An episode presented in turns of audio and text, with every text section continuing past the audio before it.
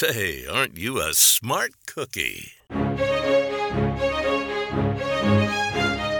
The fact that you're listening to this program tells me that you're intelligent, curious, and ready to learn new things. So take your seat with the rest of the class, and let's get right to today's topic.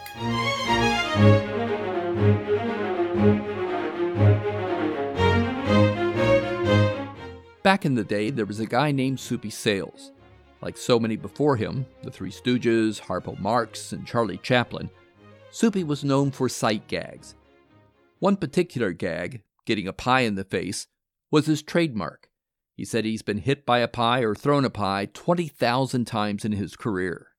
It's a joke almost as old as comedy itself, and it never fails to get a laugh.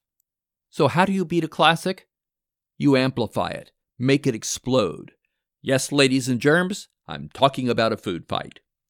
In 1974, Mel Brooks started a fight in Blazing Saddles that began in a studio commissary, spilled onto a movie set, and made its way out onto the streets of Los Angeles. In 1978, there was John Belushi, who fired the shout that started one of the best known food fights ever filmed. Today we examine food fights, where to go if you want to be part of one, how you can stage your own, and what the best foods are for creating your own masterpiece at home. The idea of a food fight isn't hard to grasp. It's people throwing food at one another for fun. It's fun because it's so socially wrong, and it makes a mess. These types of food fights are fun, but they don't always turn out the way you planned. For instance, 10 San Antonio high school students were arrested after starting a fight in the school cafeteria. Because there were some 900 students in the cafeteria at the time, and most of them were trying to get out, the students were charged with inciting a riot. In 2016, another high school prank took place at Monarch High School in Coconut Creek, Florida. The day began normally enough, with students using superglue to seal lockers and classroom doors. Then lunchtime came around, the trumpet blew, and students began to hurl. As you can imagine, it took a lot of time and money to clean up, leading one football player to say, I hope that doesn't affect our football program because we work hard to get our new stuff like new jerseys and stuff like that. How precious. But what if you want to be part of a food fight and stay outside the prison cafeteria? Have I got some places for you? Probably the most famous one is La Tomatina, held each year in Buñol, Spain. It's here that friends, neighbors, and tourists pitch tomatoes at each other.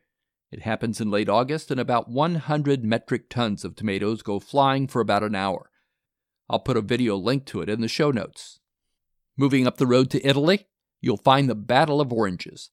It began after a woman killed a ruler who said he had the right to sleep with any bride on her wedding night. These days, that murderous act is celebrated by soldiers in period costumes riding through the streets in chariots, with people hurling oranges at them as a symbol of the people rising up against unjust rulers.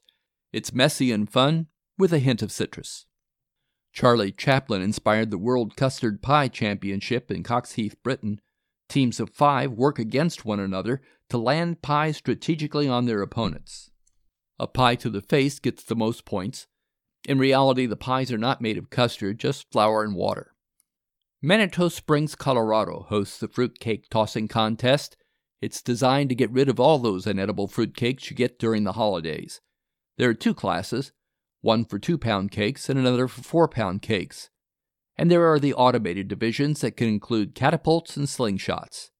And as you would expect, there are grape throwing fights along with lots of other varieties. You can do some research and easily come up with more. However, if you prefer to DIY your own food fight, I've got some helpful hints. First, attack from the rear. If you're staging your own fight, be sure to think about cleanup first because the whole point of this is to make a mess. If it's outdoors, make sure there's a garden hose around before anyone goes into the house. This is made even easier if you have a nude food fight. One group of pranksters planned their fight in a public park just before a major thunderstorm. They also had a friend with a pickup truck so they could ride in the bed after the fight. It has also been recommended to rub petroleum jelly all over your body before the fight to keep smells and colors from getting into your skin. Again, if you plan a nude food fight, this can add another fun dimension. Apparently, food fights are popular for children's birthday parties. The kids can be divided into teams that use a progressive list of ingredients to vanquish their foes. One suggestion was to start with water, then progress to flour. Add a little butter, some baking powder, and you're ready to make biscuits as an after battle treat. So, what are you going to let everyone toss? A balloon filled with fruit juice could be good. Applesauce, beans, popcorn, mashed potatoes, pasta, and marshmallows are all good choices. Some of those are good for smearing, so you can add insult to injury. So now, when it comes to food fights, you're a smart cookie. Hungry in Nashville is brought to you by Out of My Pocket Productions and is copyrighted 2020 by me, Jim Grinstead.